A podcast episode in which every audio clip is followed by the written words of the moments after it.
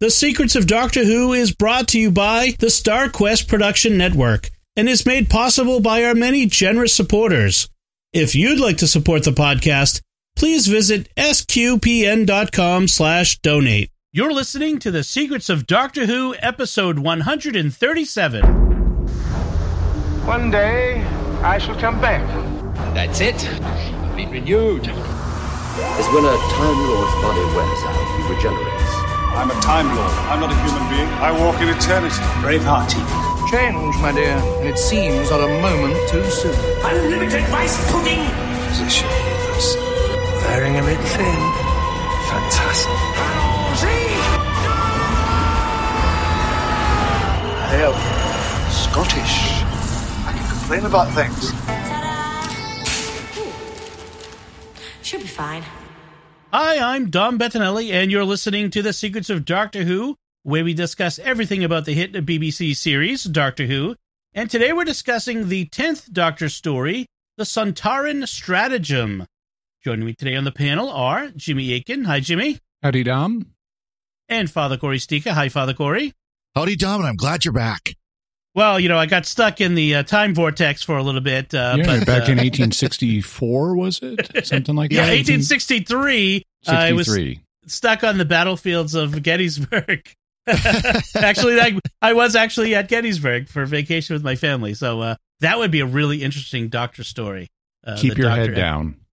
Yeah, exactly. uh, the doctor at Little Round Top.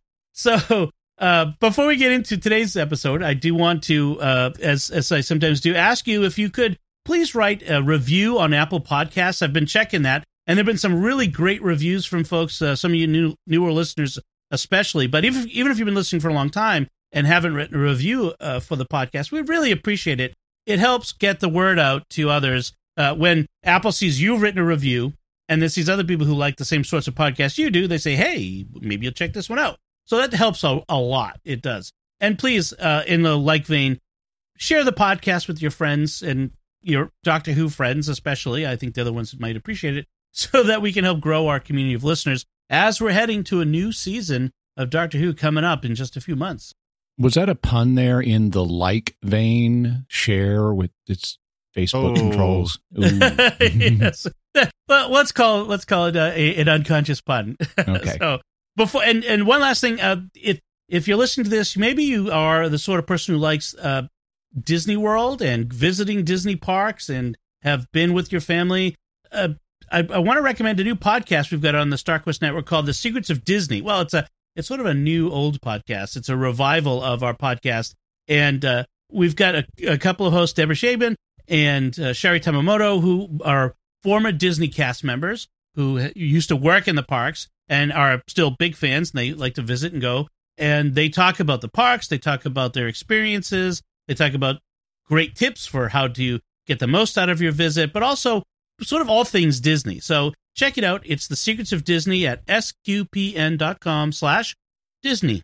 All right, let's talk about today's episode. Uh, we're talking about the Sontaran Stratagem.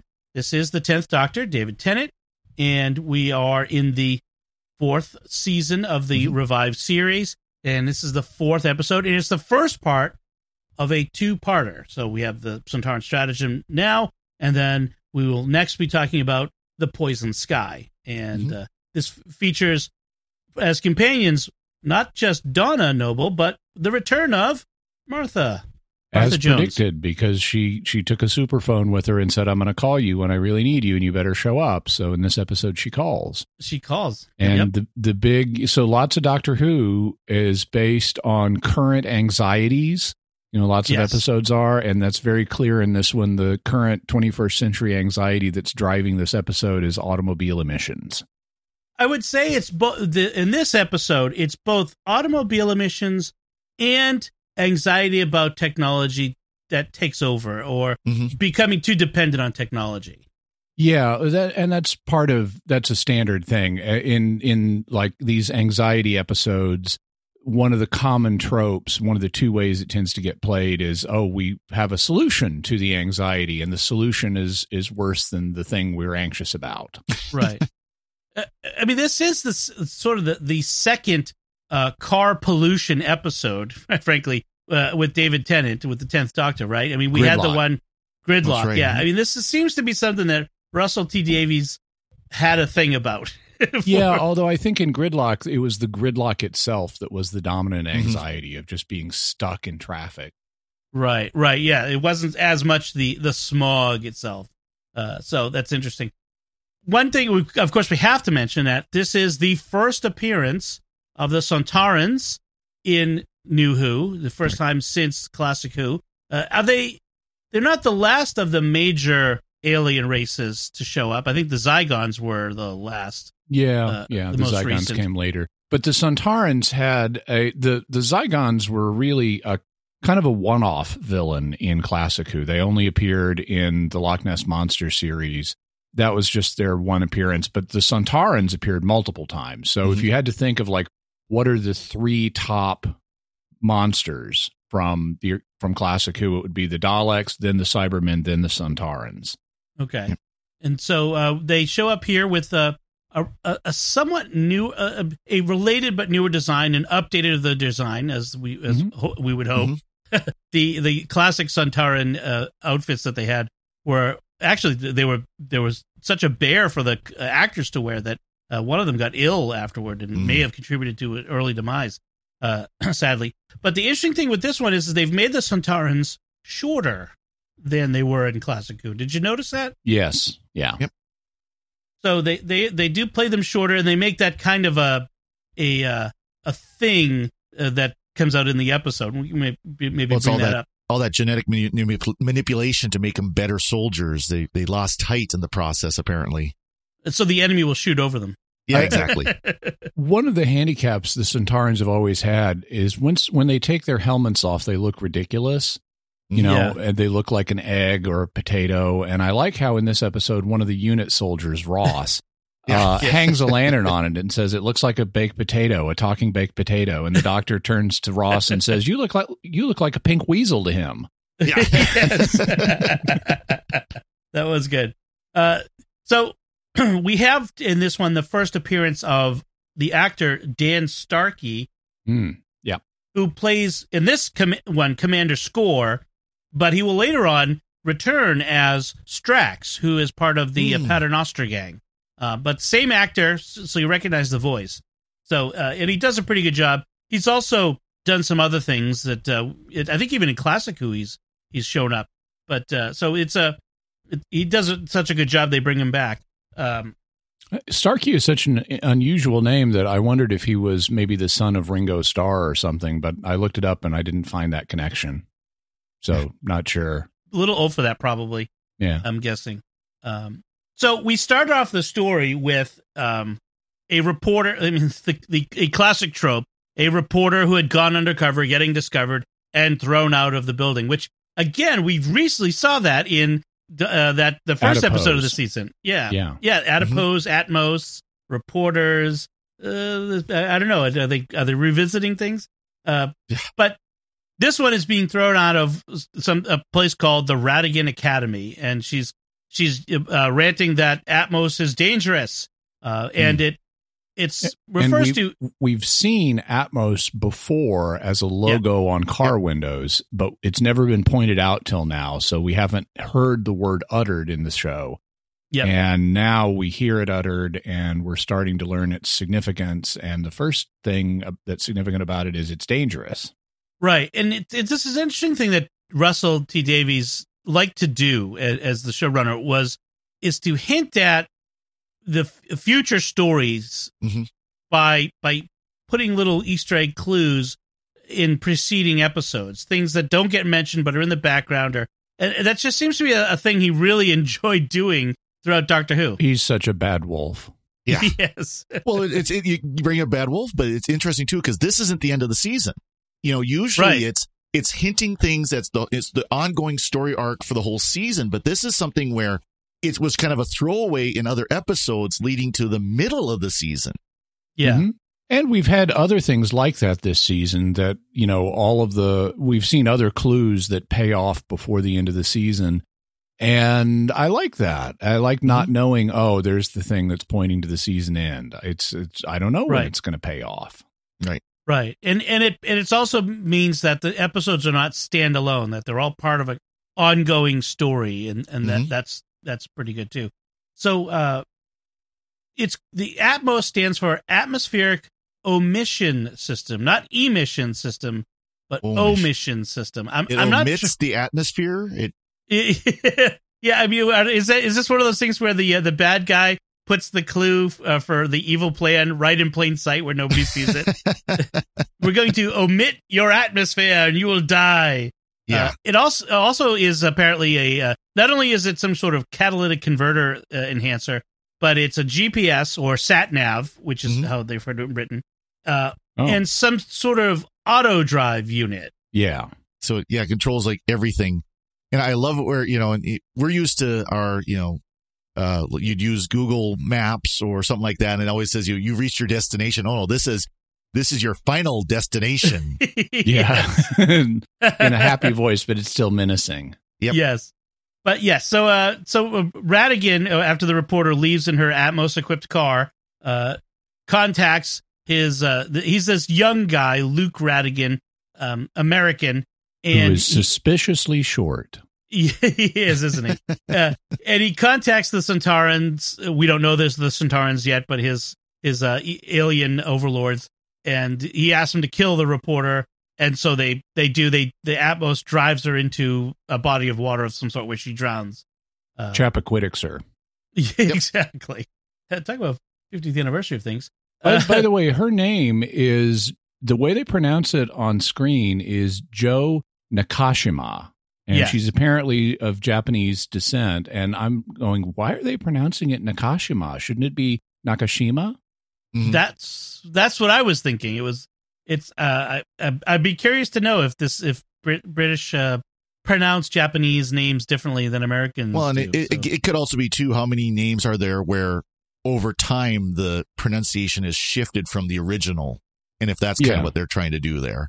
perhaps perhaps. It- It could be. I just, we have so much Japanese here, eh, eh, you know, j- culture, Japanese restaurants, Japanese people, Japanese tourists here in Southern California. There's, Right. I, I've studied some Japanese. Mhm. And although I've never specifically looked up the pronunciation of the name Nakashima, I've always heard it as Nakashima. Yeah, I mean, you always anything any of the Japanese words that end in shima. I mean, that's that's how you you say shima, Mhm. not nakashima. Yeah, that was interesting. So, uh, so we we after she dies, that's the uh, end of the teaser. We get to uh, Donna is now flying the TARDIS. The Doctor's letting Donna uh, pilot the TARDIS. And there's a little bit of setup for the Dr. Donna. Yep. Uh, yes, Exactly. exactly. Where where the where Donna takes on aspects of the Doctor in herself, uh, and then he gets that call. You mentioned Jimmy, the call on the superphone from Martha, and uh, they show up. uh, You know, I'm Doctor. I'm bringing you home to Earth. Uh, where he could have just said, "I was just there. I was in Pompeii," but you know, Yeah. whatever. Yeah. uh, so the uh, the Doctor lands, and, and I'm I'm wondering how long has it been since the Doctor and Martha have in in in Martha's time since the Doctor last saw Don, uh, uh, for Martha. Donna, we know that it's only been a couple of days right? because But we don't she- even know how how long it was before that, do we? Right. Well, if if the series is set at this point a year in our future and it tracks in real time, then you would have a it would be at least it would be over a year because after Martha left, we had the Christmas special that introduced Donna, and then we had No, the Christmas special with Donna No, was I'm- the year I'm before misremembering, yeah. Martha. Yeah, it, Donna's This Christmas was the- special was before Martha, and then we Space had the Martha season. Then we had a gap before the next Christmas special, which was Voyage of the Damned. Yeah. and then we had Donna reintroduced. So it's Right. been should be a number of months at least. yeah. The, according to the TARDIS Wikia, it's uh, 2009, is it, which is a year, which the broadcast of this was in 2000 April 2008. So that's the the difference there. So about a year. Uh, so we could just assume it's been about a year that she's Yeah. that they've been apart. And Uh, Donna's well, a f we know some time has passed because Martha's a full doctor now. She's no longer a medical Yep. student, and she's joined UNIT. And and she's gotten engaged to uh, Milligan, who is the guy that we saw in the Year of Hell uh, there that she Right. that she encountered. Mhm. Um, but yes, so she's joined Unit, and apparently Unit sort of advanced her doctoral studies because of experience in the field. Is, Yeah. she said. Also, this is if I believe this is the first appearance of Unit in in Revived Who, It is, and yep. it has a new leader. Uh, they didn't bring back Nicholas Courtney as the Brigadier, Hmm. um, and it also has a new meaning for its name. In Classic Who, Unit was the United Nations Intelligence Task Force, but here its acronym has been changed to mean Unified Intelligence Task Force. Apparently, it's not being run by the United Nations anymore, or, they the- didn't the want it UN's called that. UN probably gave them a call and said, "No, that's got to change." In fact, that's the that's the what happened is, is they they received a request from the United Nations not to Now- have the acronym be United Nations. Although, in fact, in the script they they do refer to funding by the United Nations. Uh, Martha mentions it. Mhm. Um, one one thing you, you mentioned the first time, I thought, um, the um, what was that? Uh, the the Slitheen episode, the first Slitheen Slitheen episode where they nuke all the people. I thought that was unit was involved there, but it was just like you see them and then they get fried by their little badges. Hmm.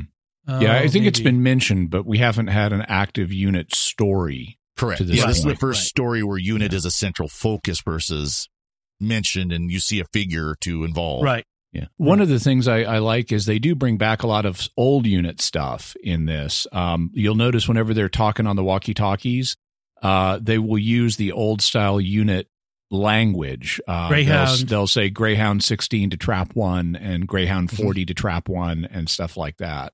Right. Well, and it, they mentioned that the doctor worked for unit back in the 70s, or was it the 80s? the unit dating Yes, controversy. yeah, that was nice. The dating controversy. Yeah, we've talked about and that. he never resigned. Right. Yep. Right.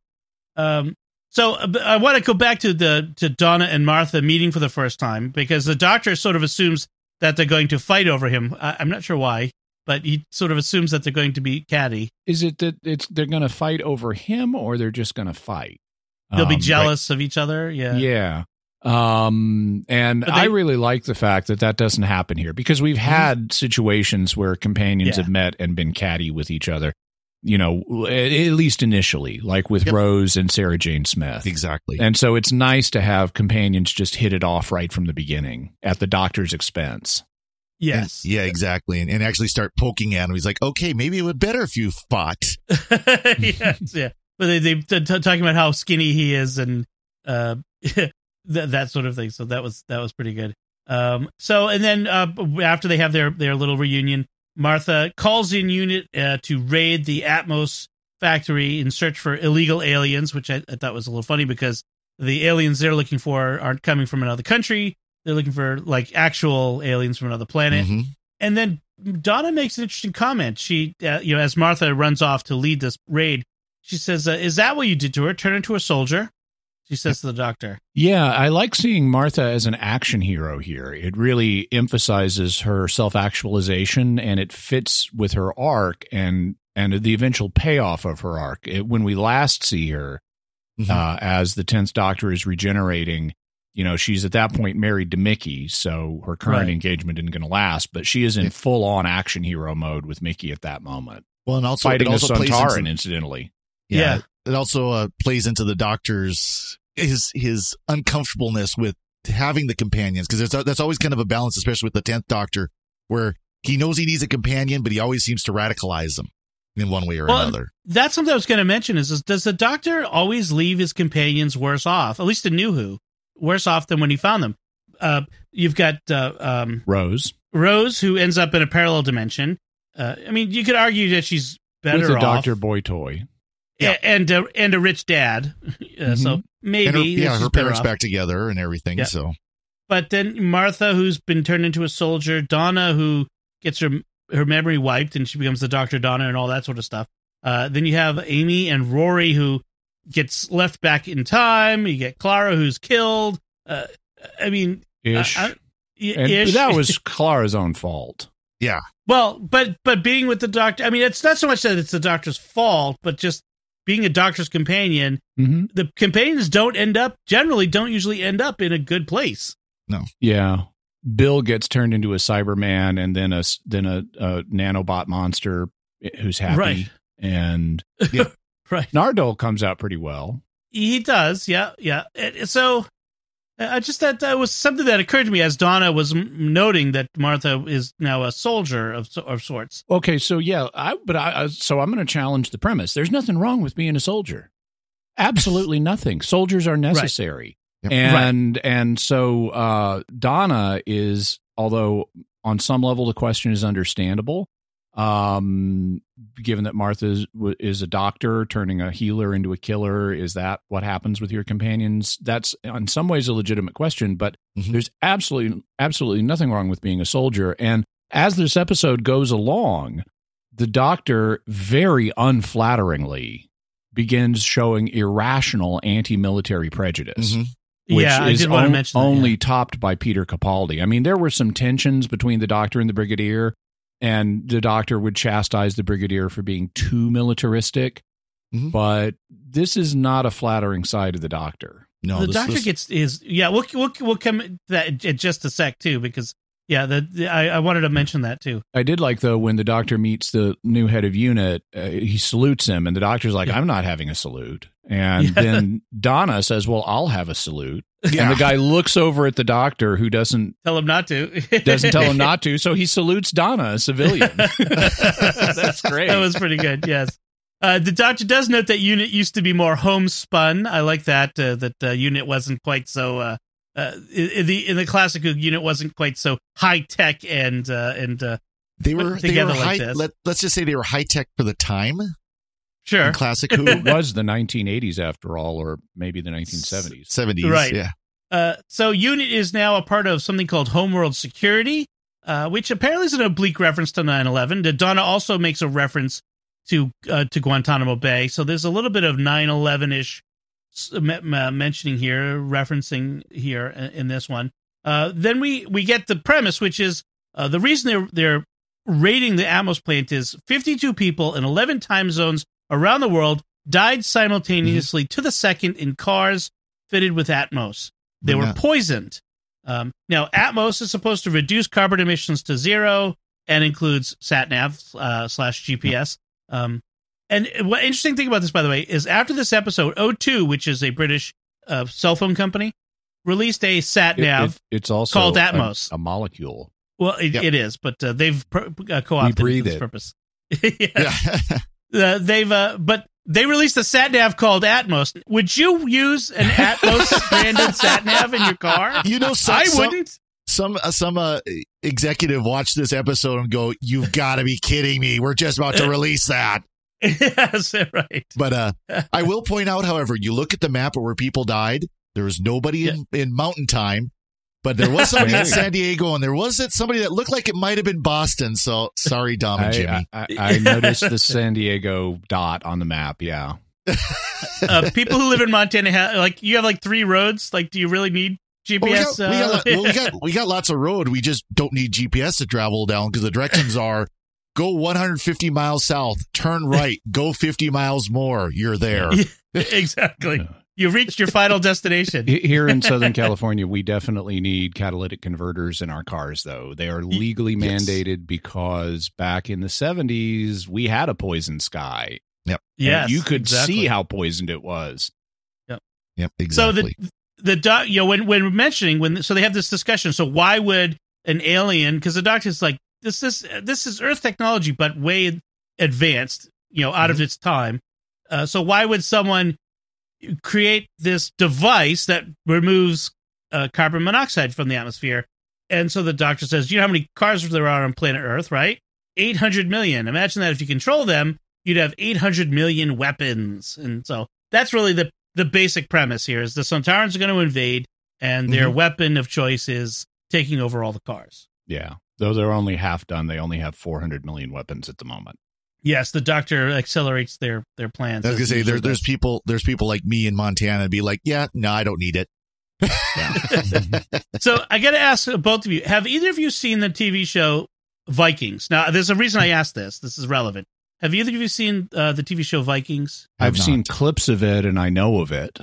Okay, so uh, we have this next scene where these unit soldiers find a Sontaran cloning tank in the basement of the building. Yeah, there's a goopy One- man in the green goop.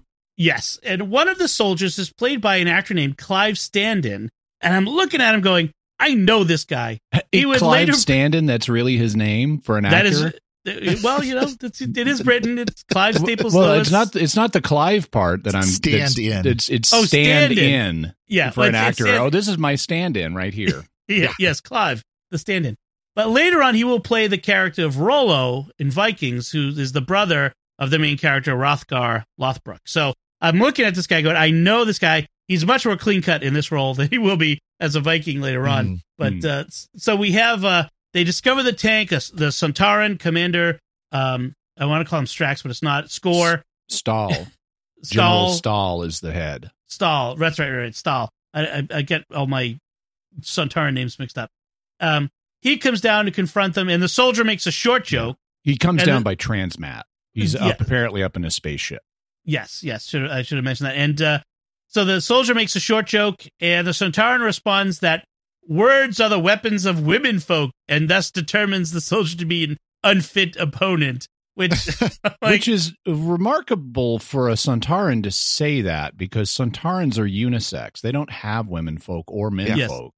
They're And clones. So he's he it, it the only way to make sense of that is he's learned about human culture and Mhm. the relative on average greater strength of men and greater aggression proclivities of men and is is turning the joke back based on a knowledge of human culture which is remarkably perceptive of Staal and I have to say not for that reason but just in general Staal is a for for a villain. He's a well-rounded villain. Oh, I mean, yeah. he comes Yeah. across as as intelligent and in a way charming. He's he, Right. like when he takes the uh the two soldiers who for some reason even though they're unit soldiers they don't recognize a Sontaran when they see one. It's like you Right. have met these people before. Well, well, and they're um, looking for aliens. Like I know. Yeah, what's the you know, you didn't get a pre-mission briefing? You, you, Right. would, Um, you would think that there would be uh, part of their basic training for unit is here's the aliens we have met before. Learn them, know them, Yeah. study them. Exactly. And, but uh, when Staal uh, takes them captive, he's like apologizing. I mean, he's courteous to them and he's apologizes to them and says, I'm sorry. I, I hate to take you captive. I, you know, death would be more honorable, but we need you for Mhm. this stratagem we're doing. Right, and uh, so there's a this this, this thing where they he tells them to shoot at him. Fire! I, I, a soldier gives no warning. Fire! I order you fire! And their their guns don't fire. And he, he says, "Ha!" Staal says, uh, "We have a cordolaine signal. It exp- excites the copper surface of the bullet, causing expansion within the barrel, rendering your guns useless." I'm saying that No. doesn't cause the gun not to fire. It that would cause- cause the gun to explode. Yes, it would be like a jammed shell Yes. in the in the chamber, and it would go bang, just not Yeah. the way you It- expect. It's it would just, not go click. it's just TV writer not knowing how guns work, just like you and I, Father, talked about in uh, Secret to Star Trek last week, Right. uh, where it's Hollywood writer J. Michael Straczynski has Michael Garibaldi firing bullets using a steam pipe, in Gray Seventeen is missing. Yep. steam pipe. yeah, it, it's Oh, I, as soon as it did that, you heard the click. It's like that's not the sound of a bullet that's been expanded in the the the chamber. Yeah. That's the sound of an empty chamber. right. The, yes, a click is an is an empty chamber. So, uh, speaking of guns, we have this next scene where uh, so these these uh, soldiers are taken captive and turned into zombies. Uh, that we have this next scene where the doctor is looking at this Atmos equipment, and the the colonel, Colonel Mace, the head of unit, is standing next to him, and the doctor gets, as we had talked about before, gets downright testy and rude to the Mhm. colonel who is carrying his service weapon as part of his job. Yeah, he's like get away from me! You're carrying a gun. I don't like people with guns hanging around me. People with guns are usually the enemy in my books. Seriously? Yeah, Like- and watch watch some classic Who. The Doctor uses guns. Apparently, he's the enemy in classic Who. Right. Well, and it, I mean the, the unit is the good guys. I mean they've they've had to use their guns to save the Earth and save Yeah. the Doctor more than once. I mean, Mhm. come on. This uh, is that this. I mean, mm. it's just it's so weird. Yeah, it's just it's just virtue signaling on the part of modern PC writers Yeah. Uh, it's yeah. who I mean, obviously don't understand guns. Hence the Well- field And- they use to expand copper casings. right. I mean, even in the the tenth Doctor's run, guns have been used, and the doctor hasn't gotten all freaked out about it, but apparently only when people from Earth use guns. Uh, Hmm. So the the uh, the doctor and Martha then have a little argument, uh, and she defends herself as uh, saying that while the doctor can come and go as he pleases, some people have to stay behind and work in from the inside to make things better. And and then he sort of like smiles as if that was his intention, is to to get her to say that all along or something. A- And I this is this reflects poorly on Martha. Mar- we have no evidence that Unit is doing anything bad. Why does Martha need to reform it from the inside? Again, because it's they just more- guns. More, virtue signaling. Right, right. I just So, I, I uh, wonder if the, the the the author Helen Raynor. I wonder. I just I really wonder what if she's a pacifist or what. Because I mean, it's so much of this kind of language where military bad, you know, guns bad. So something about Helen Raynor is that she she also wrote last season's two parter, which was the Daleks Take Manhattan uh, Mhm. episodes, Mhm. uh, which had its own problems. And in fact, Yep. she almost didn't write this. She almost wouldn't agree to write this this uh, these two episodes uh, based on how poorly the fans reacted to that Mm. to those two. Mm. So uh, and Russell uh, Mm. T Davies finally convinced her. this is better than those. Yes. One one thing that may play a role. there's been some geopolitical analysis of the attitude towards uh, defense in Mhm. Europe versus America, and this is this is not meant to be judgmental in any way. It's just uh, some analysis that's been offered. I think Robert Kagan used an analogy, used the analogy that I'm about to mention as a way of helping explain this. But World War II was a horrific, horrific event. And it was fought in Europe, not Mhm. America. And that means it left a wound on the European psyche much more profoundly than Right. on the American psyche. And and consequently, the thought of another war like that happening in Europe is unthinkable. It's profoundly disturbing. You have to do, you can't allow yourself to even think about that. And that can lead for some individuals to a kind of all violence is bad, all use of force is bad, just kind of rhetoric, um, a Right. kind of pacifistic rhetoric, even if it isn't full blown pacifism, but to the kind of knee jerk stuff we see Doctor Who doing in this episode. By contrast, Americans uh, have not had that experience of having that kind of horrific war fought on our own soil since the Civil War, Mhm. um, the American Civil War. And since World War II, we've shouldered the burden in terms of finances and manpower for defending the West.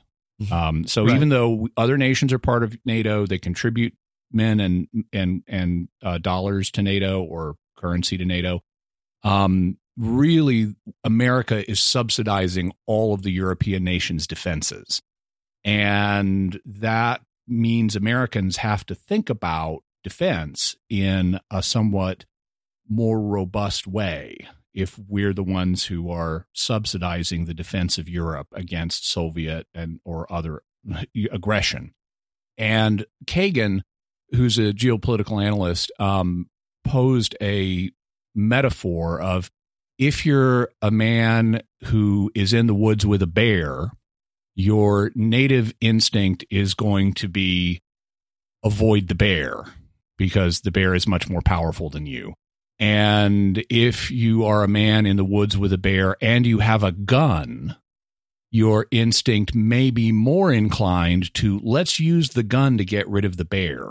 Mhm. Right. And so that dynamic be- between Americans who have the practical burden of shouldering the defense of the West, at least most of it, may explain some of why we find some of the anti gun, anti use of force rhetoric on Doctor Who as incomprehensible as we find it, because Mhm. it's not coming from a place of having to shoulder this defense responsibility. It's coming from a place of we can never even think about having another war like that last one. Right. Right. That makes And sense. certainly, it's it's not universal even within those societies. Our Yeah. society, or and it's, society. it's it's not universal here or there. These are just tendencies Yeah. Mhm. it, that manifest in different ways. We both have aggression and we both have pacifism in both our societies. It's just how that plays out given our geopolitical circumstances in history. Interesting. So, uh, Donna is the one who actually finds the clue to what's going on here. The the their their lead into the secrets of uh, Atmos. Uh, she she finds out because she's has years working as a temp. The Super office worker, Yeah. the office worker is the one who has the clue. She finds an empty file for the sick days re- recorded, which is a which is a funny little thing. Uh, so none of the employees have taken ever taken a sick day, which is of course impossible. Uh, although I would think that the employees being zombie like would be a pretty good clue, uh, given the interview that uh, Donna, I mean that Martha has with the the worker uh, I- Tepper. Uh, yeah, I think the implication is that the factory was originally built without everyone being a zombie, which would explain why they have a sick day folder at all. Mhm. Right. And then very quickly, everyone at the factory was turned into a zombie, so nobody nobody did office paperwork after that. A- apparently, none of these guys go home uh, at the end of the day. Yeah, they, the, Well, Drepper said he worked 24 hours a day. So yeah. Yeah. and their their families don't miss them. So And that's he's got tachycardia. yeah.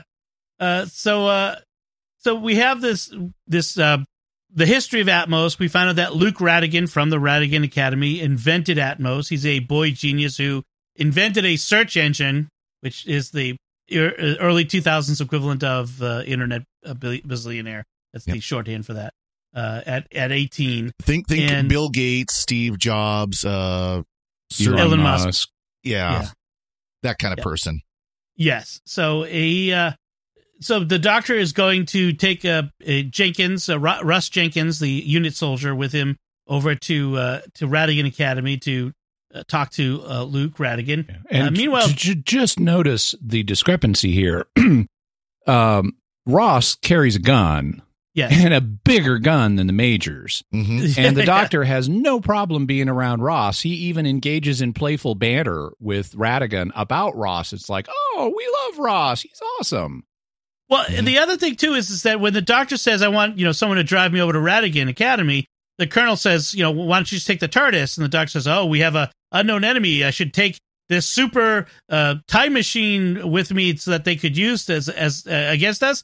And the unit colonel calls him and goes, "So you fly around in a weapon, right?" Yeah, And- I you have weapons too. Oh, snap.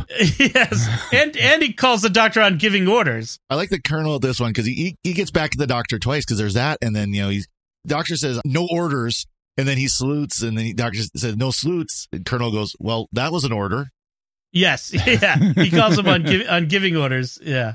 So, uh, and- and at the same time now, Martha advises Donna about you have to be careful about the doctor because you know he's like fire. He's he's brilliant, but if you stand too close, people get burned. And, A- and she specifically warns. I mean, this comes up because Donna is wondering, should I warn my family about the Atmos systems on their car?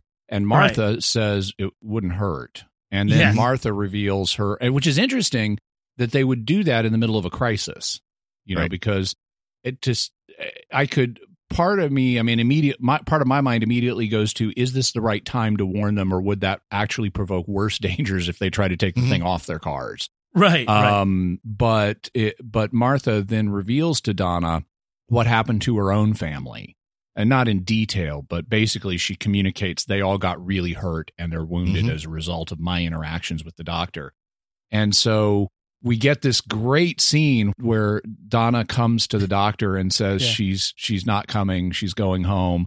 And the doctor has this whole speech about, oh, well, it's a little soon, but I respect you and I've had a great time with you and blah, blah, blah. And finally the penny drops and he realizes you're just going home for a visit and you're going to be back, right? And she's like, yeah, of course. yeah, you donkey. She calls him.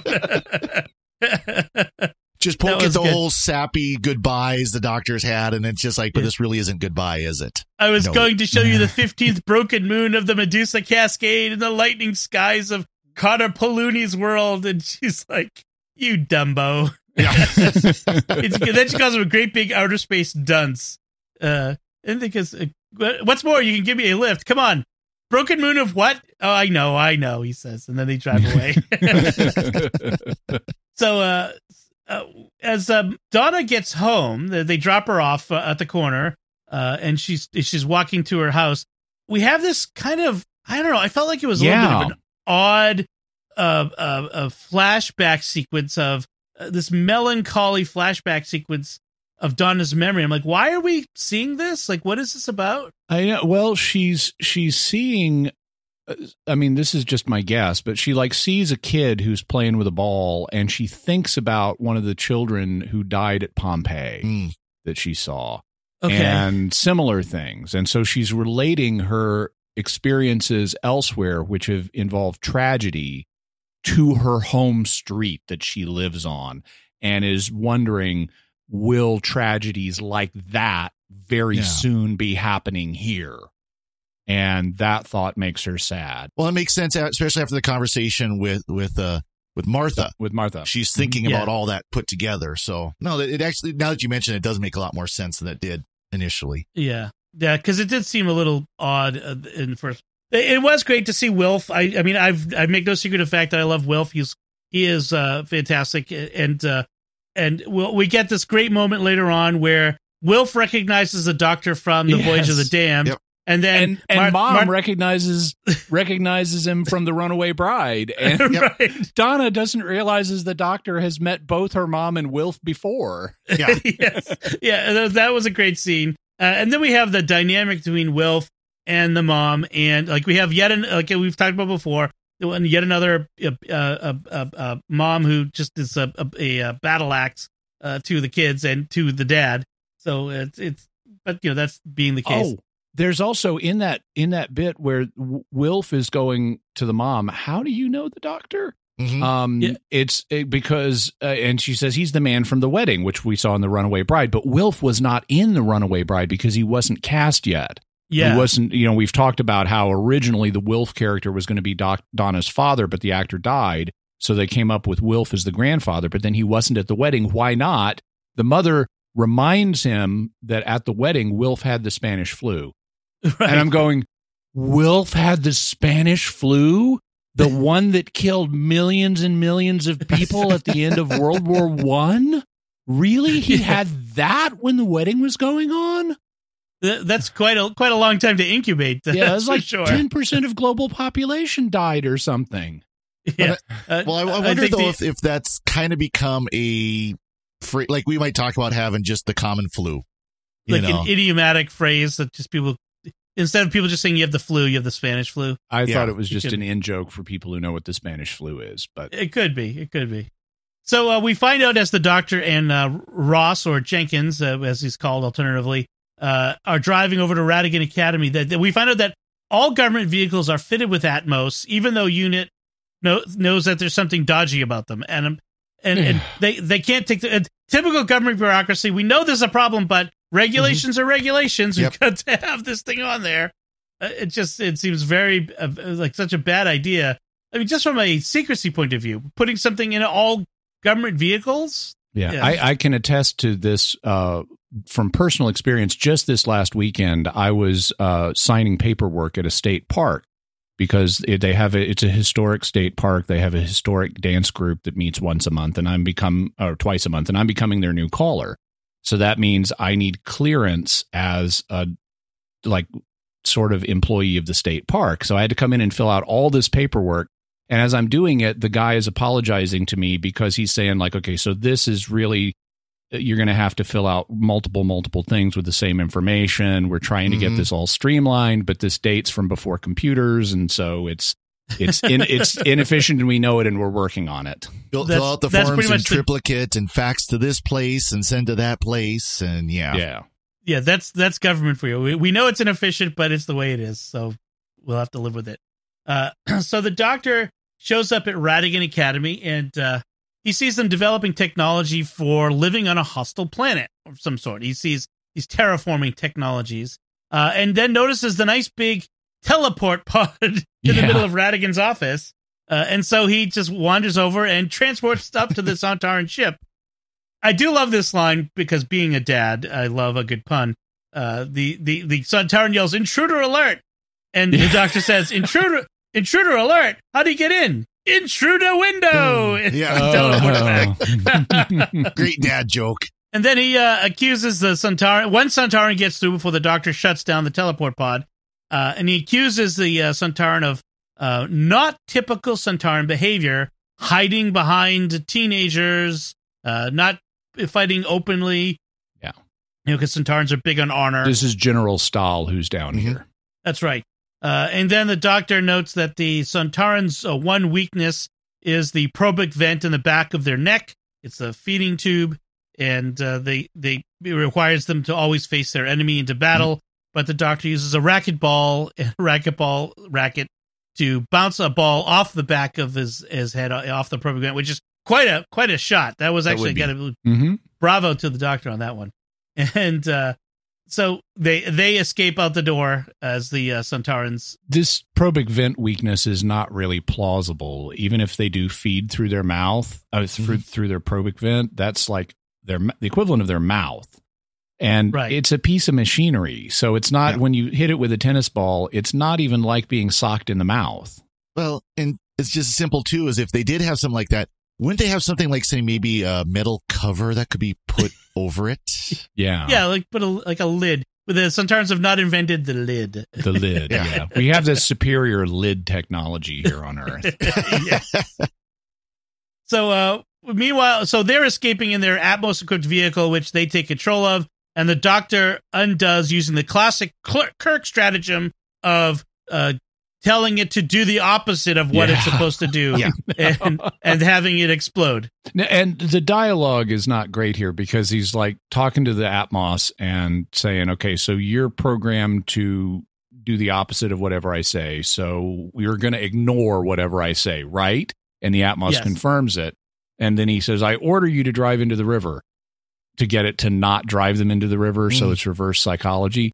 But Right. if you just established it's going to ignore whatever you say, that's not do the opposite of whatever you say. That's ignore whatever you say. Yeah. So if you say drive us into the river, it's going to ignore that and drive into the river anyway. Right, Exactly. right. So they could have fi- they needed to fix on the You, dialogue. you know, is, is it, you're programmed to ignore everything I say, right? Cricket, cricket, cricket. so, There's your answer. Uh, Meanwhile, Martha's been uh, taken captive by the zombie uh, unit soldiers and is being cloned.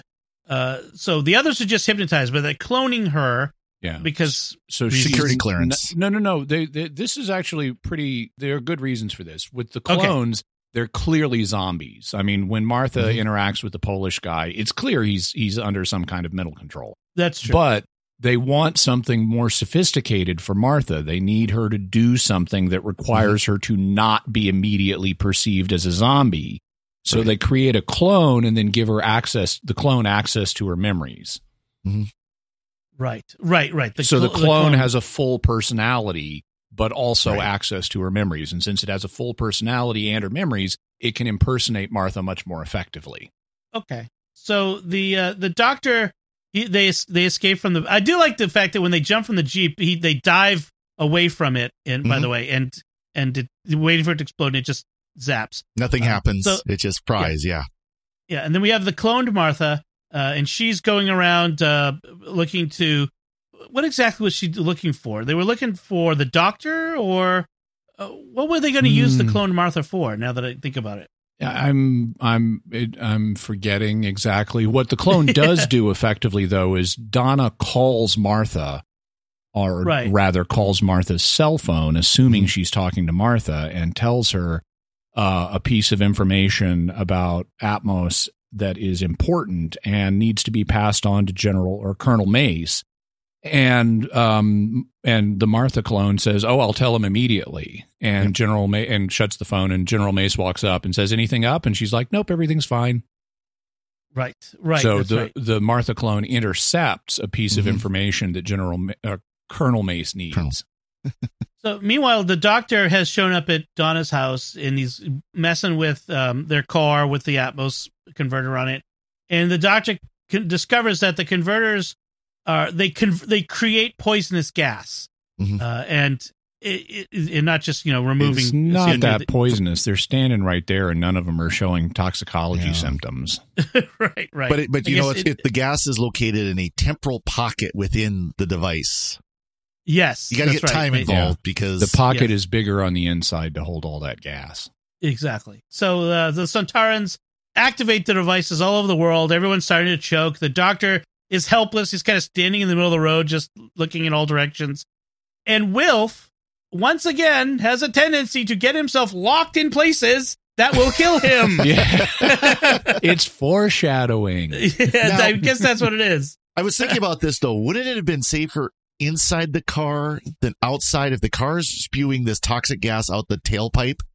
Wouldn't the locked well, car apparently be the gas inside? The gas is coming inside the car. That's the that's the thing. Yeah. The gas is also inside, so he Okay. can't get away from it.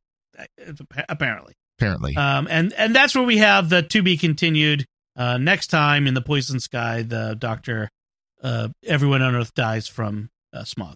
Yeah. So that's that. Um, and uh, so we you know we we have this this moment where the Doctor is completely helpless and Wilf collapses and you know everything seems at its Hopeless. at its nadir. Yes. Belly of the beast. So and then so next time we'll come back. We'll talk about the Poison Sky and uh, Mm-hmm. the second part of this story. And uh, but in the meantime, uh, uh, first I want any any final notes about this episode. I, I do want to get to some listener feedback I- before we finish up. I did. Father? I did laugh. Um, you know, as as the poisonous gas is coming out of all these vehicles, including all of Unit's vehicles, you know, they're they're ordering them to shut them down however possible, and they start shooting the exhaust pipe. Yes. Speaking of not, not just help- knowing not how guns work, not just not knowing how cars work. right, right. I had um uh, I thought there was a nice point where the doctor points out the law of unintended consequences um because he uh he he mentions at one point that because Atmos is uh does what it does it means he's talking to Luke at this point and he points out that because Atmos does what it does it improves driving and so that means more people will be driving and the world's oil supply will run out sooner not later and um, so it was nice to have. I mean, there's enough awareness there on the author and and or Russell T Davies' part that yes, there is the law of unintended consequences. That's something that's often ignored in these TV sci-fi scenarios. Um, I Luke is an interesting character. I haven't seen this. I don't think I and I haven't seen it in years. So I don't have clear memories of this two-parter. I may not have seen it since it originally broadcast. So I'm going to be interested to see the next part because Luke is such an interesting character. He is short like the Sontarans, and my notes um, uh, is says Luke is short and genocidal because Yeah. he has like no problem with the Sontarans killing all of these humans and taking over Earth. And, and in fact, he kind of looks like very- looks, him, looks at himself Yeah. as a Sontaran, where he gets Ex- involved. Exactly. And at the end, the Sontarans are all doing this war chant. They're all going Sontar Ha, Sontar Ha, and they're slapping their fists together together on the Ha. And Luke joins in that chant, which is totally bizarre if Luke is just a human.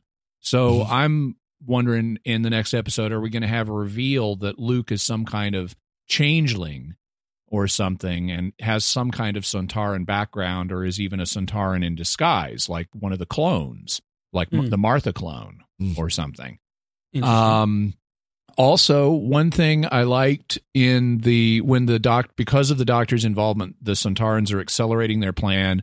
So even though they've only got 400 million of the world's 800 million cars converted, they deem that enough, and they activate their battle plans. And so you have this summons to battle on the on the space station's announcement system. And as it's telling the soldiers to to get ready for battle because they have this warrior ideology, it's saying rejoice. Yeah. and and I like how that would happen with a warrior race. You know, we've got a battle now. Everybody rejoice. And uh, and then I just another thing on the dialogue level at the very end to hype the drama. The doctor says it's every single car on the planet, and I'm going. But a few scenes ago, you said it was only half. Yeah. yeah, that's right. So right. yeah, but still an interesting first episode. Yep. Yes. Absolutely. So we've got some feedback from listeners. Uh, going back to uh, episode 131, Partners in Crime, where uh, the first episode of this season, where Donna and the Doctor team up for the first time. Uh, Kelly Brown writes, uh, "I'm so glad you're reviewing the Donna season. She was my favorite companion. I also need to say thank you for mentioning the Big Finish Missy series. Yo. Jimmy was right. It is brilliant. I just finished Broken Clock, and I haven't laughed this much in a long time. I know Broken Clock is awesome. That's the one. uh, It features a so there are four audio plays in the series. They're they're all really good, but three of them are just over the top brilliant, and that's one of them. It features um, a TV show. It's an episode of a TV show called Dick Zodiac, America's Most Impossible Killers. and it's uh and in the episode the detective who's investigating a series of impossible killings is assisted by DI Missy Masters from Scotland Yard in England. I really have to get this. I have to get this. So that sounds great. Um, Marion Luther writes uh, Doctor Who had the romance with River Song. She was the best and interacted especially well with Peter Capaldi's Doctor. I would have liked to have seen more of them as a couple traveling through time. That being said, I think the companions should remain as friends. The only part of Tennant's run that I disliked was his romantic relationship with Rose. Hmm.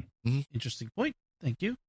Uh, then on episode 132 on uh, Inferno, Amy Flowers writes My friend and I are working through some of the third Doctor stories, and we haven't had Inferno on our list. But after listening to this episode, it's on the list now. Evil AU is all we needed. Yeah. so we really liked Liz Shaw as a companion with her cool head and approach to things. It's too bad she wasn't around for longer, but she shined brightly when she was on. Yeah. I, I'm with you on that one, Amy. And then from YouTube, uh, Doctor Who Adventures writes, uh, this episode is simply iconic, well written, brilliantly acted, and beautiful score. Not to mention, Karen uh, Gillan and Peter Capaldi came from this story. Great video. Actually, that was on, the, of course, on the uh, Fires of Pompeii. Pompeii. Yep. Fires of Pompeii. But yes, that was a great episode, and of course, yes, gave us Karen And, Gillan and, and, Peter had its own kind of inferno. Yep. Exactly. Uh, I was I thought it was nice the way those two uh, were back to back on our show.